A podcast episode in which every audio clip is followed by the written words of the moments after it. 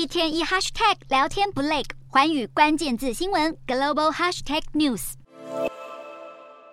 电动车进入高速成长期，周边设备以电池而言，几乎确定是由中国一哥宁德要下这块市场大饼。宁德时代九日发布二零二二年财报，显示去年总营收达到三千两百八十五点九亿人民币，约合台币一点四五兆，去年也达到全球市占率的百分之三十七，连续六年第一。在自家中国市场，更是拥有百分之五十的市占率。细看公司业务，特斯拉连两年都是宁德时代最大客户，光是销售给特斯拉的锂电池就占了宁德时代总营收的十一点五九趴。另外，丰田、本田、BMW、现代、戴姆勒和 Volvo 也都是重量级客户。电动车电池研发技术就是宁德时代的强项，能有效降低电池开发成本，让电动车成本最高的零组件可以用更划算的价格收购。让各家车厂都愿意跟他下单购入，也是特斯拉 Model 3去年在中国打价格战时的重要工程。宁德近期还宣布，将在匈牙利建设欧洲第二座工厂，加速欧洲的电动化与能源转型。